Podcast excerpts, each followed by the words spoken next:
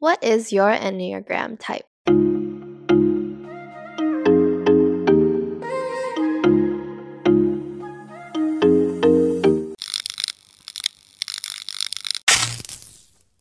Welcome back to After Hour Happy Hour. We are your chaotic but cathartic co-host. I'm Vicky. I'm Sharon.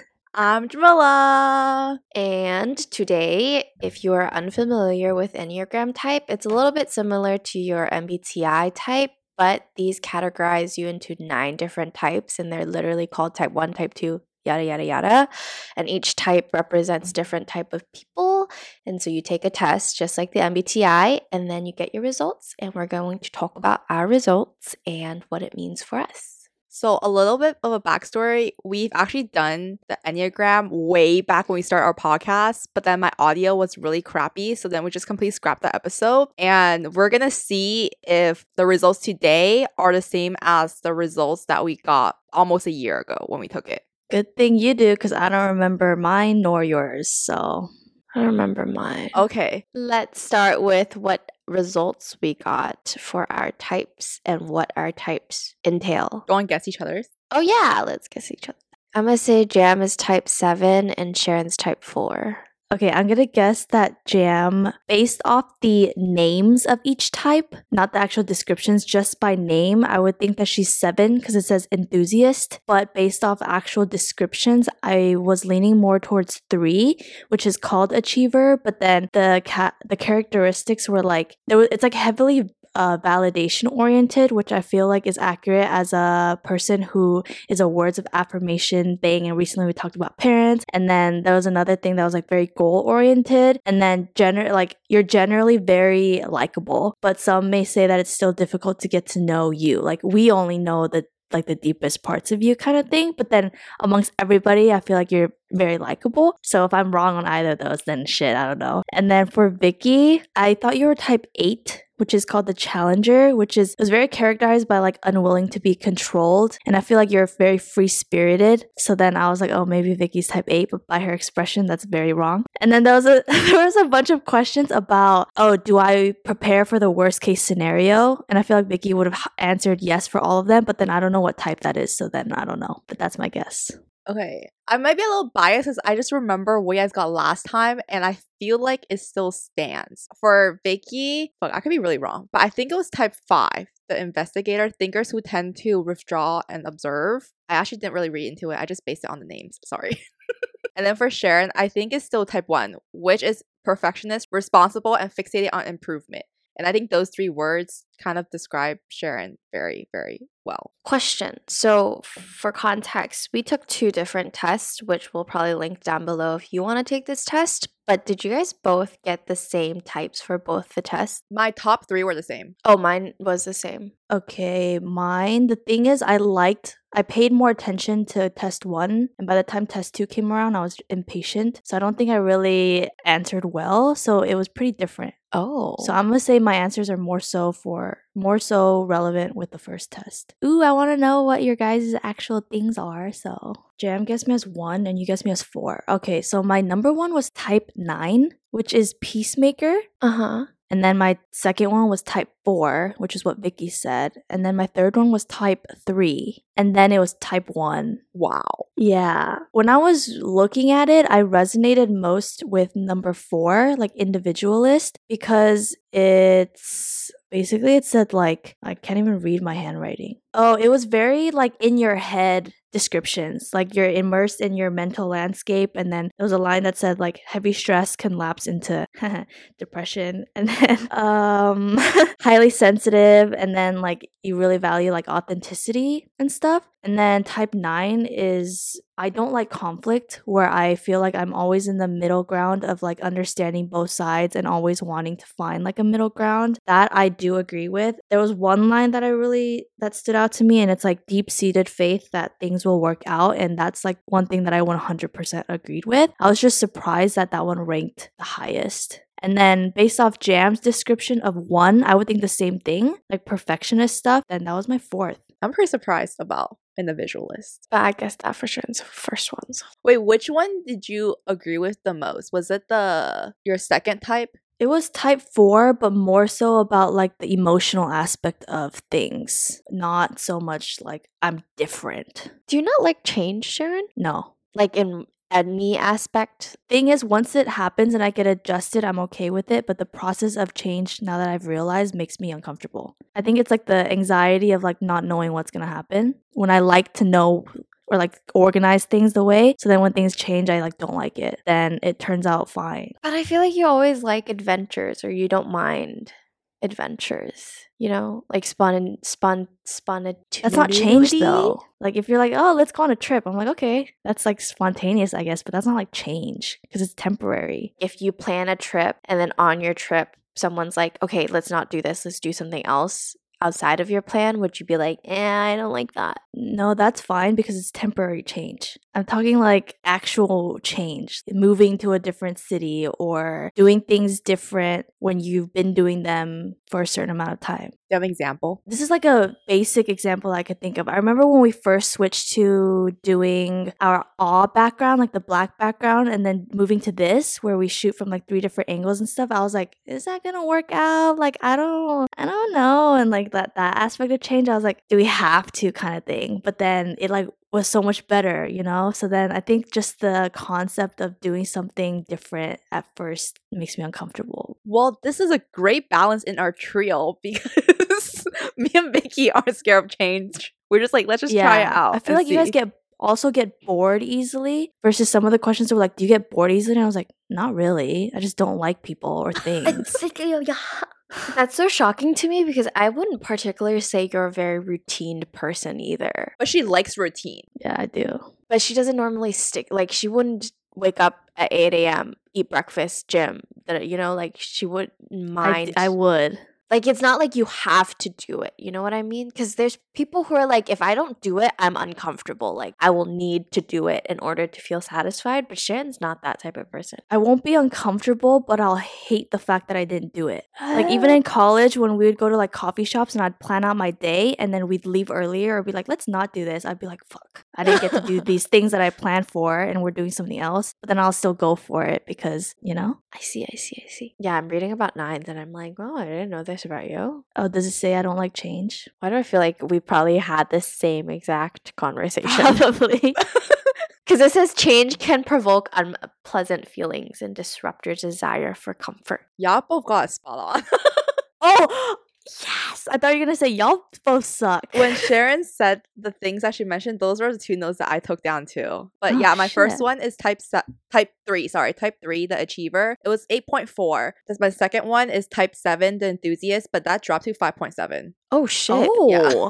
Third type is type eight, the challenger, which was a five point four. Oh, that was what I was like going between, seven or eight. And then I was like, you seem more like a seven. Yeah. I think even based off our recent episodes, I realized this a lot more. Like, you may not admit it, but you need validation from people. I think I knew that, but that I didn't want to admit it because I felt like, maybe it felt like words of affirmation just felt very, what's a word for it? But needy? Maybe needy, or it just doesn't feel like it's a positive thing to have. So I feel like I just didn't want to admit to it. One of the things I wrote down for type seven, the enthusiast, it, it was like they focus on strengths and downplay flaws. And I feel like that was actually me a lot of times. I would focus on my strengths, and if there were flaws, I would realize them myself, but maybe not necessarily like speak up to them, or I would maybe try to make it sound like a better thing. I realized that I need like more validation or words aff- affirmation than I thought I needed, especially in things that I'm not like fully comf-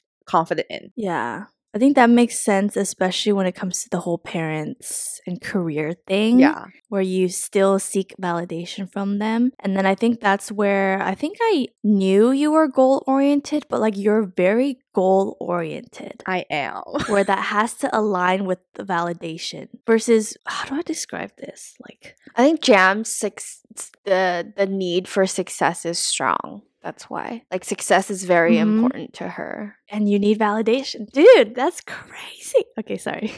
Basically, in type three, Um, it's a presentation of success to attain validation. We're hardworking, competitive. I think I've more so openly admit that I'm a pretty competitive person in certain things, not everything, but things that I want to be good at or things I think I, I can excel at, I tend to get pretty competitive. We're extroverted, lots of energy, and often seems to embody a kind of zest for life that others find contagious. Another thing that I thought was kind of funny, but secretly afraid of being or becoming a loser. Oh. I was like, I could low-key feel that.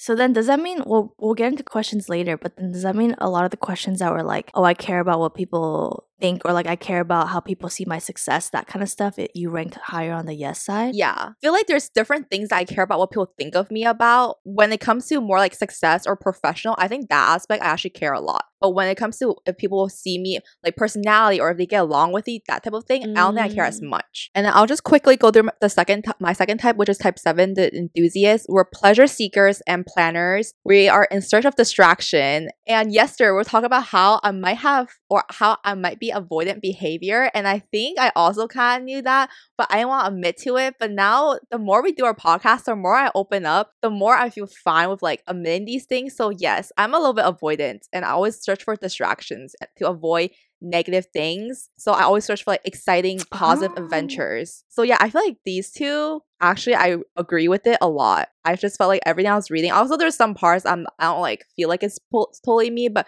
the gist of it, I felt like it was very me. My last one was a t- challenger. Is basically like we take charge because we don't want to be controlled. And then you're strong-willed, decisive, practical, tough-minded, and energetic. And this this part was really funny to me because it says that we have a hard time working for anyone, so we just opt out of the system completely, and that's how I feel about corporate.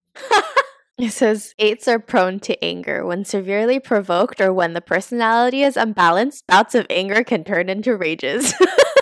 That's accurate. Yeah. But only when pushed or provoked. Yeah. I feel like I never want, or I didn't want to admit to these things before because I felt like we were just like kind of starting our podcast and I want people to see me a certain way or whatever. But I'm just like, okay, these are just things that is part of me. And if they're negative, then I'll like work on to improving them. Yeah.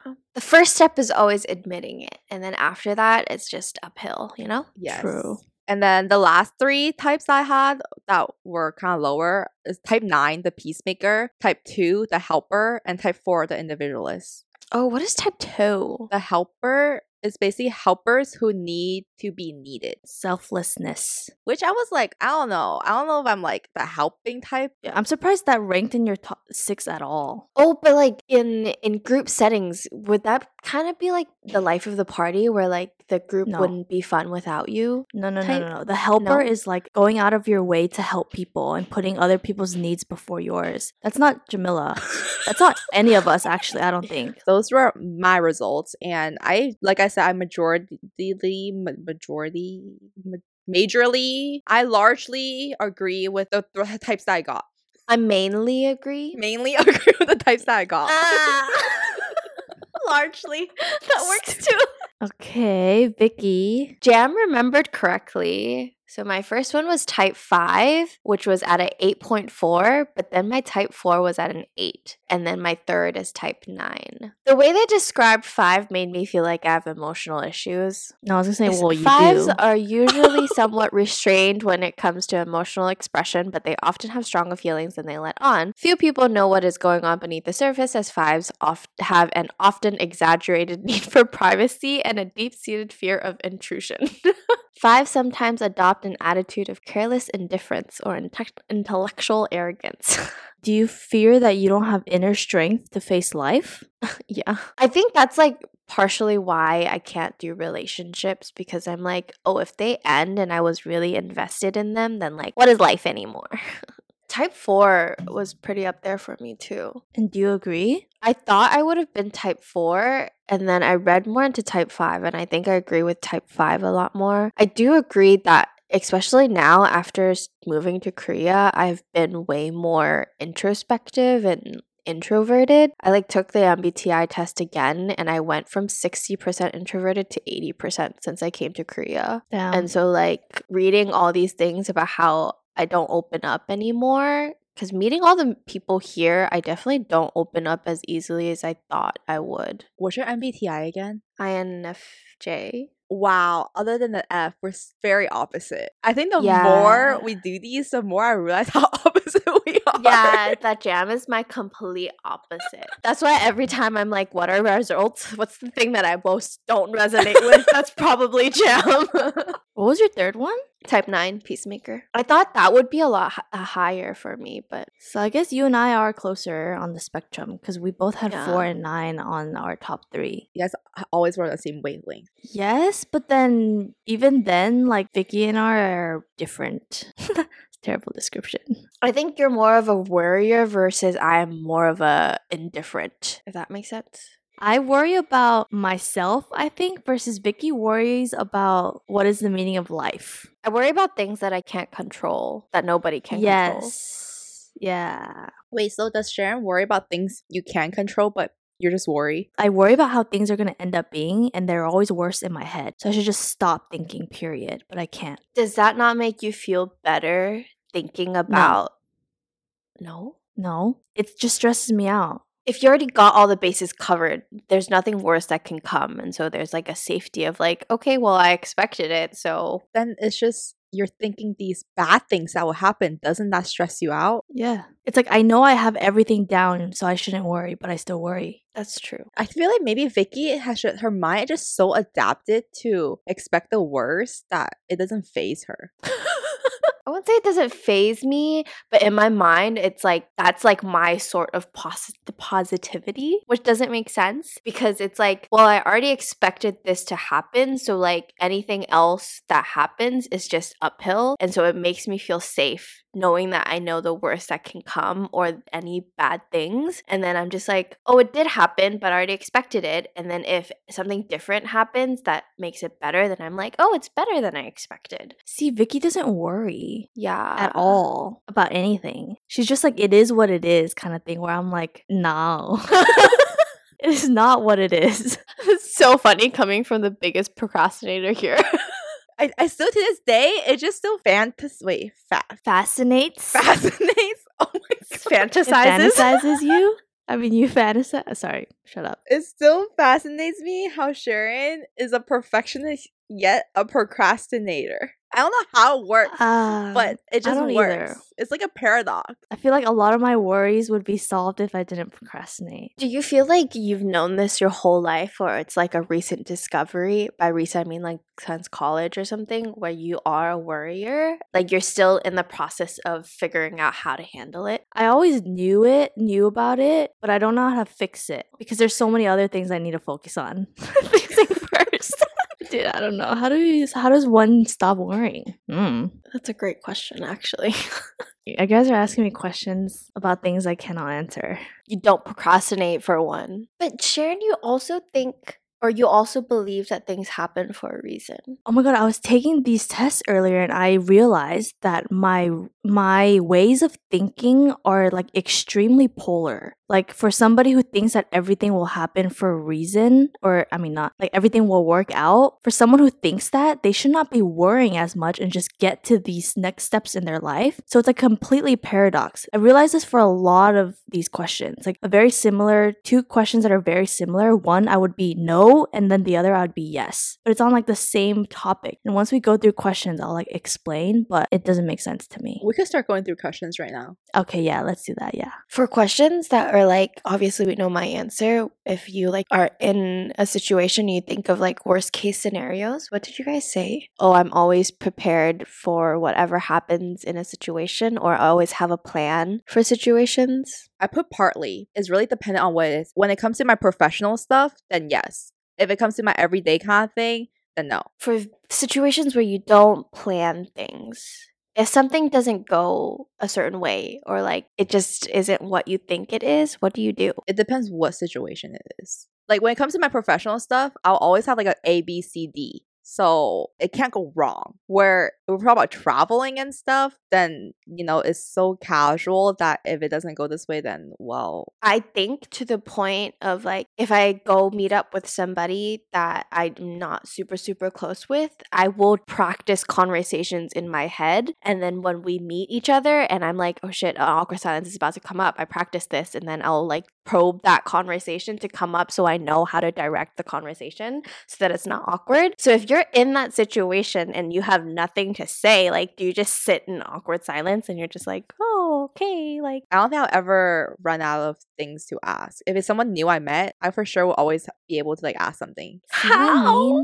Vicky and I are similar, but so Vicky worries about stuff like this. I don't care. Like, I, I'm so neutral about stuff like this because that's a situation that, well, I'm gonna, I should take my own advice, but that's a situation where you really have no control over, and it's not on you if that situation is uncomfortable. Like, it's not your fault. So like, naturally, you guys can just pick it back up. And I feel like Vicky as a person, you would be the best at like handling uncomfortable situations or like awkward silences, so then you shouldn't even worry about it. See, like I I don't worry about it in the sense of myself feeling awkward because like I don't really care about feeling awkward. It's more so like they feel awkward with me, so like let me make them feel comfortable. That type of mindset. But what if you're just thinking that and they actually don't feel awkward? Pro- See, that's what I learned in college, like after second year, that I'm like, awkward silences are okay, so I'm better at it now. But I still like, I've done it so often that it's more natural for me to like, okay, this person and I have this in common, so like when we meet up, like we can have this conversation, and like I still build it in my head. And it's to the point where it's not even exhausting to do that. It just naturally, like I train myself enough to just think that before meeting up, you know? Sometimes I really want to see what goes on your brain because I feel like it just turns one hundred miles per hour. Sometimes, yeah. But the thing is, I feel like this is a very like introverted kind of thing where you probably were like, oh my God, was the other person uncomfortable? And then they'd leave it being like, that was the best conversation I've ever had. Honestly, yeah. I've never gotten it until this year, but they say that their first impression of me is like they feel safe around me. And I'm like, what? Like, that doesn't make sense. Because they feel like they could open up to you. Yeah, which is weird because I don't open up. You would think it's a two-way street, but like, how do you feel safe around someone who has emotional issues? But you don't show those emotional because issues. Because you ask questions. You're you're interested in the conversation for them to feel comfortable. I guess that does make sense. Oh, question is, I am uncomfortable when people want an emotional response from me. Is that a yes for you guys? I said yeah. No. It was a hard yes oh. for me. Is it just like you feel sad with the person, you feel happy with the person? That's what I assume. Like you can respond to them. Because Jam, I feel like you've mentioned this in the past when it's like a serious, serious situation where someone needs like emotional advice or something, you don't know how to respond. Oh, yes, in a serious thing. But I just thought of it as like they're talking to me and they just want like a re- like emotional response from me kind of thing. Like I'm not looking, they're like blank. Oh, no, I was thinking like they open up and they want a response. Yeah.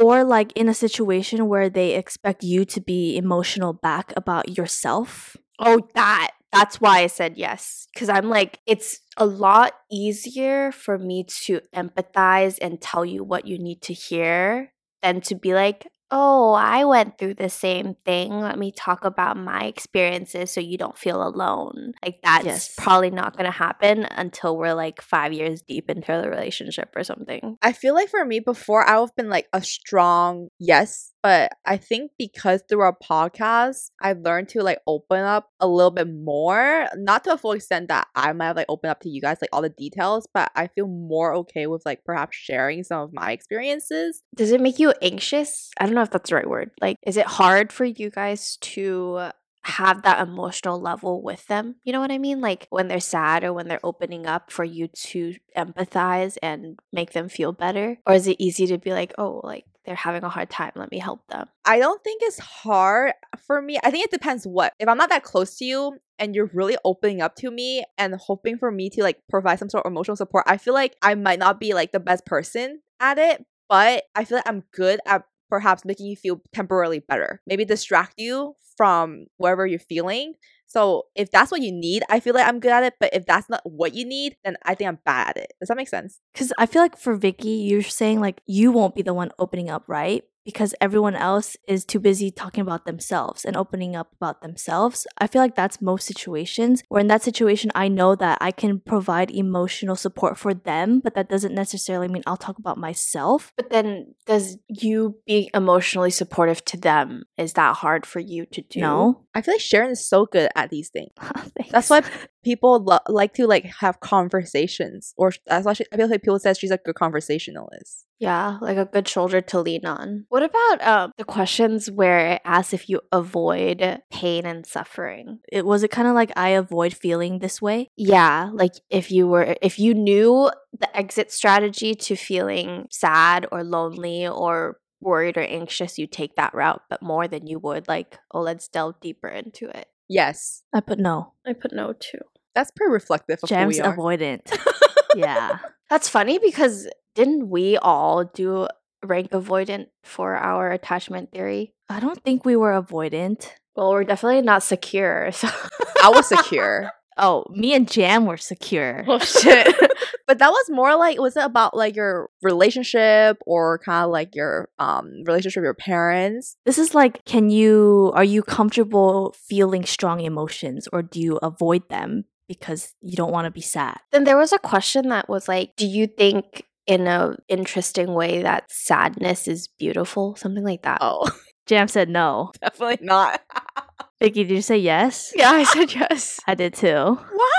How? Like, can you please explain to me? Like, it's uh, because I've experienced certain things and knowing that other people have experienced certain types of sadness, there's a bittersweet beauty to that. But also, it's like I'm so comfortable in this because I've been feeling sadness or feeling like hollowness for so long that it's like comfortable and safe, versus the idea of the opposite is very not safe and not what I can imagine. I think it's also because I always root for like underdogs. So when I hear people's stories of how they've had to overcome certain things, there's the beauty in that. I think like overcoming sad emotions or sad things is just like a hard aspect of life. So then it's like, oh, there's beauty in that kind of thing. Versus a picture perfect someone, I, eh, you know yeah. what I'm saying? Or like also know, like you're at rock bottom. So you know that you can only go up from here. And so you feel the sadness and you're like, okay, it sucks to be here, but I know that if I work harder and like do more, then I can only get better from here because I'm already at bottom. So like there's a beauty in that sadness.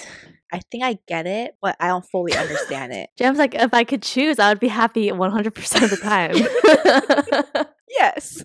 That's funny. Oh, well, the one where it says, I get bored more easily than most people. I'm always looking for new experiences. Yes. Did you put yes, Vicky? Yeah. Yeah, I put yes. Did you put no, Sharon? I said no. Partly? I don't get bored easily. You guys have, I don't know if it's attention span or what, but you guys get bored. Yeah. That's why I never finish shows. Exactly. That like, like your guys' speed at it, as which to how you progress in like shows, especially Vicky. I'm like, are you bored? Like, yeah. Can you just watch it all the way through, please? The ma- I watch so many shows, but one episode per show. That's all you get from me. Hey, it's enough to talk to people about it, so. I guess. The questions where it's you let other people lead you or you lead yourself, which, like, if you had the choice, would you let other people lead you? Or I let other people make the decisions. Yeah, I think that one was the other test, and I put more on the, not strongly disagree, but, like, disagree. Oh, I put yes. I'm not surprised. Because you've mentioned it before, like, in group, like, pres- gr- group, uh, what's it called? Group projects and stuff in college. And in those general broad situations, you just sit back and see what other people do and let them take charge. Yeah. I don't like to take charge unless I have to. But it also really annoys me when no one steps up to the plate. So when that happens, do you step up to the plate then? Yeah, because in my head, I already know what to do, but then obviously I'm not going to voice that until someone, like nobody does it, but then it irritates me because I'm just like, I like know certain people in settings where I'm like, I know you can do it, but you're also like me and you're holding back, so why don't you just step up, like do something? But they're like you. That's what yeah. Like. I was curious about this one. I don't know, more so for Vicky. Rules annoy me. The next one I was going to ask. Oh, really? Neutral for that. Because oh. Some rules do annoy me. There's also that question where I was like, I either fully obey or fully rebel. I said fully agree for that. because that's how I am with rules. Very circumstantial, but if I respect whoever gives me the rules, I'll fully obey and listen to whatever you say. But if I don't, like, I don't give a fuck. Like, I'll do everything you don't oh. like me to do. Even to the point where I'll do it, even if I don't like it, but I just want to piss you off. Have you been in that situation where a rule has annoyed you? Isn't that kind of like with your parents, like, don't get tattoos, don't get piercings? Yeah, oh. like, I'll do everything, even though I'm still scared. But, like, I'll still do it partially for the fact that I know my parents don't like it. And I'm just like, well, what are you going to do about it? Like, strap me down and laser it off?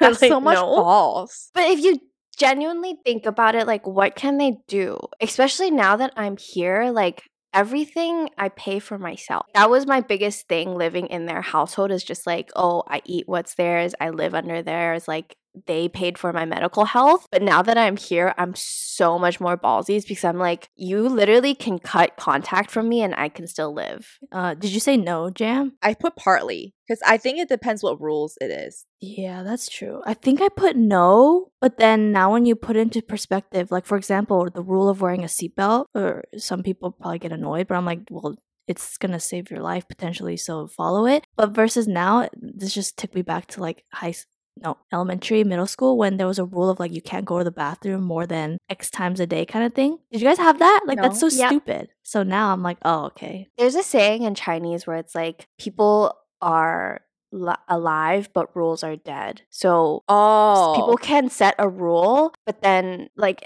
life is ever changing. Things change. So if you are stuck on rules that happened in the past that is so different and not relevant for current times, why would you still keep it up? Vicky, sorry, this one, I just it just screamed Vicky to me. I don't like commitment. Who wants to be locked into something, especially if something better presents itself? I wonder what I answered for that. Yes. Absolutely. Yes. Dude, I don't know what it is. It's not like I didn't have a stable commitment growing up. I don't know. So then would you have a problem with committing to a company for two years or you have to pay it back? Um, she wouldn't. I wouldn't. But then, but that I think because in my mind, that is not commitment. That's just two years. But what if that involves like moving to a city and like paying rent and stuff? That's fine. That's commitment. That's what I did here. There's an end time to it. So you're just scared of like emotional commitment because it's not any other commitment that you're scared of. Yeah. Because emotional commitment is forever. There's no not ending really. To it. Like a relationship, like you either marry this person or you don't. Logistically, I know I can. Like, like I don't know why it's really just relationships because with friendships, I don't see that. Like I'm not afraid to commit to you guys in a friendship. Like th- that makes sense. To commit to. I get. Well, how is that different from a relationship then? Like you commit to a relationship. Exactly. I don't like if you can commit to a job of like two years and potentially move to a city and pay rent and potentially like hate it midway, but you're still okay with that commitment, knowing no idea if you're actually going to like the job. But then you can't commit to someone who you potentially see a future with just because of the possibility that things won't work out. You know what I'm saying? Whoa. That doesn't make sense. Because when it comes to a job, that, that's the boomer in me where I'm like, I can hate it, but I can live through it. Like, I don't mind the suffering for that. But the emotional aspect of like, oh, this man can like break my heart or like I can break their heart. I'm just like, but it doesn't make you mad that you're kind of wa- wasting your time committing to something when you know you can be doing something that makes you happy. Like that's no, fine. Because I think that that's my lesson learned. Like I don't need to do like teaching. I thought I would love it. I did it, committed it, and like it, I, I told my sister this yesterday. I was like, if someone paid me eight thousand dollars because that's my severance and my flight home, I would quit tomorrow. But I still don't regret this whole year coming here. Not because moving here to Korea, like obviously that's great, but also for the fact that I learn I don't like teaching. And so I feel like in any other corporate situation, if I did the same thing, it's not like I didn't learn anything. I'll be grateful for that. And even if I hated like the last half of it, I'll still be like, I made a commitment. I'll finish my commitment and then move on to the next thing. Question. So let's just say you were at a job and then you sign your contract for two years, but a year in and you just know this isn't the place for you. You know something else out there that's better for you. Would you still commit to that two-year contract? Yes. just because I signed the contract. I think that's the responsibility in me, is because when I signed this contract, I promised you two years of my time. And so I will give you my two years, even if I don't like it. So how can you not commit to somebody without a time span of like, we're going to date for two years? It's, you have no limit. You can break up tomorrow. You can break up yesterday, but you're just committing to the, it's like the same thing where you put in hours of like a job and stuff. You're, you're seeing like, you see this person as someone you potentially, potentially want to be with, but you still can't commit. But it's emotional. That's a type five in me. So type five, we have a clear like line between work, friends, family, and relationships. And so like with a relationship, it's all the emotional side of me tied together that I can't do. So let's just say you sign a five-year contract. Would you stay in that? Yeah, probably. Dude, this is how Jan must have felt last week when we were talking about mental health and stuff. I feel so shook right now. I feel like this is the biggest thing Vicky and I will never see eye to eye on. Really? Like you would just quit tomorrow if you knew something was better? Well, hold on. Before we get there, do you understand where we're coming from? Where we oh, yeah. wouldn't...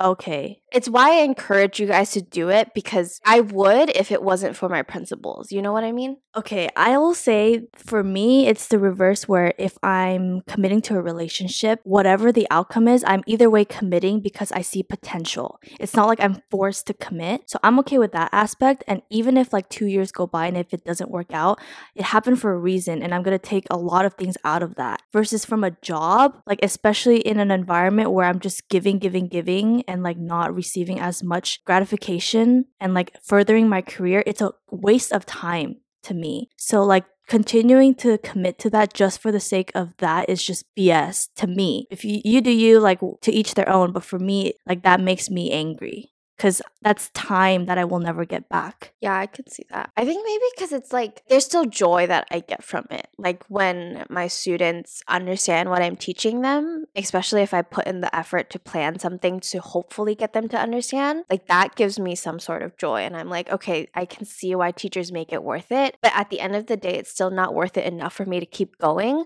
but it's enough to keep me going to the end of my contract. Let's just say your teaching job, there's nothing that brings you joy.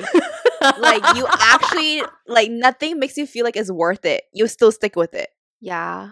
Like you're literally just like, soak in your misery and you're going to stick with it. That's what I mean by I'm like really good at sitting in my misery and like living with it. I, I can't. I'm so shook. So then you know how when it comes to emotional, it's a completely different side where you can't commit. So what part exactly can you not commit to? Is it you're wasting time or your emotion? Like my feelings on the line. I don't, like if you told me to date someone for a year and like be celibate to them for a year, I don't mind. The idea that like in a relationship, you have to open up. You have to share feelings. You have to like that concept of like, I have to give them a part of me, like figuratively, that I'm like, fuck no. Oh. Oh, are you guys afraid to tell people they're wrong? I think we've asked this before. I think it depends on what. If it's just like a casual conversation and we're just talking about some like random stuff, it's like, no, you're wrong. But if you're talking about more serious things, then yes, I have troubles. Uh, I think this is a little extreme of an example. But for example, like if I was with Dahi and, and I was like, um, do I look ugly right now? She would be like, yes.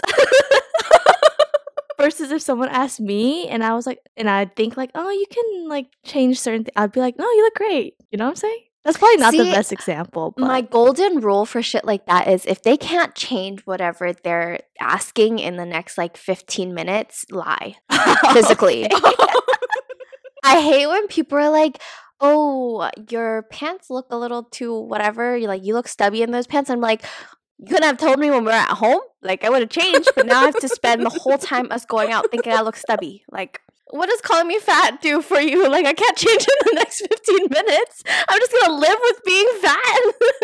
Next question. I see life as a struggle that I intend to win. Oh, I said yes. I put partly. Well, Part- why? To the win part, right? Oh, yeah. Okay. See? Like less of it being a struggle, but more so for the I intend to win. Oh, I said yes for the intent to win. I said yes to both. But why the win part? It's partially because I intend to win, but I don't agree with the I see life as a struggle. Uh, yeah. Okay, I said yes to both. Okay. So Yeah, I was like, I feel like you say yes to it. You see life nice. as a struggle. Yeah. It's a fast struggle, but I'm going to fucking win this bitch. Yeah. Oh, this is a question for Jam. You are competitive and you are ambitious. Okay, the question is, I am combi- combitious. I am competitive and ambitious, but I do not think of myself as cutthroat. I put yes. I'm not those people who would like step over someone to get what I want. And I don't think I'm so competitive or ambitious enough to even say I'm cutthroat because I never was like first in my class or anything. Mm, I see. What did you say, yeah. Sharon? I said no. I'm not cutthroat. Oh, for the ambitious part? Yeah. I don't think she's competitive. No, I'm not competitive. I would say like I'm, I could be ambitious, but then I do not consider myself cutthroat. I'm too... Peacemaker. She's a peacemaker. Oh, I said yes to that question. You're cutthroat? It says, but I'm not cutthroat. Oh, oh yeah, yeah. Oh, yeah. Th- yeah, then yes. Yeah, yeah. So I, I said yes because I do feel like I'm ambitious or whatever, but I would never step on someone to get to my goals. So I said yes. yes. Are you competitive too? Depending on what. In certain things where I really don't care about, like playing a board game with friends... Like, I would be the person that, like, if I know someone else would feel happier than me if they won, then I would let them win type of thing. But then if it was, like, I had to compete with someone to win something that I want and I know that they wouldn't care that much, or if I just don't like them and I know that it'll piss them off, then I'd be fucking competitive. Wow. I'm the person that would like like to win at board games. Me too. I, yeah, if I liked you, like if I was playing with Jam, I'd be like, okay, I'll just lose. Like it's fine. We don't. Need I wouldn't to want you to want... though. I would want to beat I you know. on my own yeah. free will. Mm-hmm. Yeah. Same here. I don't think I'm smart enough to manipulate a game to let you win and let me lose. But like if I could, I would. How do you guys feel about the loser question? It'll be the worst thing to be seen by others as a loser. I think I put one up. From disagree. Yeah, I think I put no or partly. Yeah, I think probably partly for me then if it was on that question, uh, on that page. I don't I think it's the worst partly. thing. I'm pretty sure my I parents see, the- see me as a loser. What do so you mean? I'm, like, I'm, I'm sure they don't. Yeah, I'm sure no, they I'm don't. pretty sure they don't. Well, my dad, not my mom. My mom still loves me a lot, so. Why? I'm sure your dad still loves you a lot. He loves me, but he definitely looks down on me. In what regard? In every regard. Like he, like his image of me is like I'm very incapable and I'm reliant on parents and like I am like essentially useless. But he still loves me because I think the alpha in him is like, oh, I get to c- take care of my daughter, and he likes that I'm very beta and I listen to him most of the time. And so he still loves me in that sense. But when it comes to like believing that I could succeed, he does not. So then I think because I like accepted that he thinks that of me, even though I don't believe that, that I'm just like, it's not the worst thing if someone sees me as a loser because it's like the underdog thing. Like once I succeed, you're going to eat your words. I'm so... One, that's fucked up. Two, I don't know why he thinks you wouldn't succeed. Three, I don't know what he would want you to be doing in order to think that you would succeed. And four, just unlocking every aspect of trauma in Vicky. That's what I'm learning. So can't tackle it all in one episode. I feel like I would put yes if it was professionally. Yeah. Oh.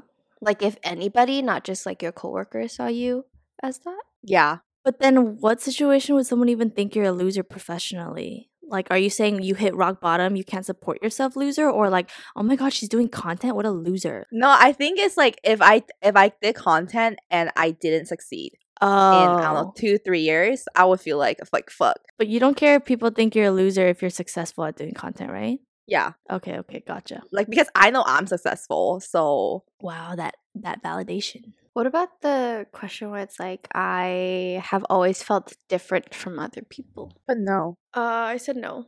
I either put no or partly. I feel like it's just the idea that there's no way there's seven billion people and not one person sees the way I do. For me, I just think I'm so average that I'm so similar to so many people. Oh, that too.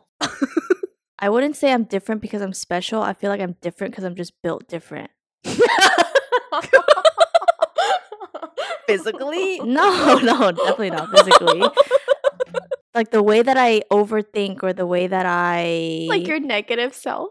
Yeah, like so many people are just fine the way they are or like find value in certain things where I'm like, really? Like because I'm not content with. But you don't think there's other people like you out there in the world? I mean, there probably are, but it like fascinates me that there's so many people around me that seem to be not like that. So these were some of the questions that we found intriguing, but this conversation has gone on for so long that we're just not going to go through all the other questions we found intriguing because it's just going to lead to a three-hour talk. So that was our analysis on which Enneagram type we are. And of course, as always, we learned something new about each other, Vicky. That was just not expected. So we recommend you take this test. We'll link it below. Let us know where you rank, and we will catch you next time. Bye. Bye. Bye.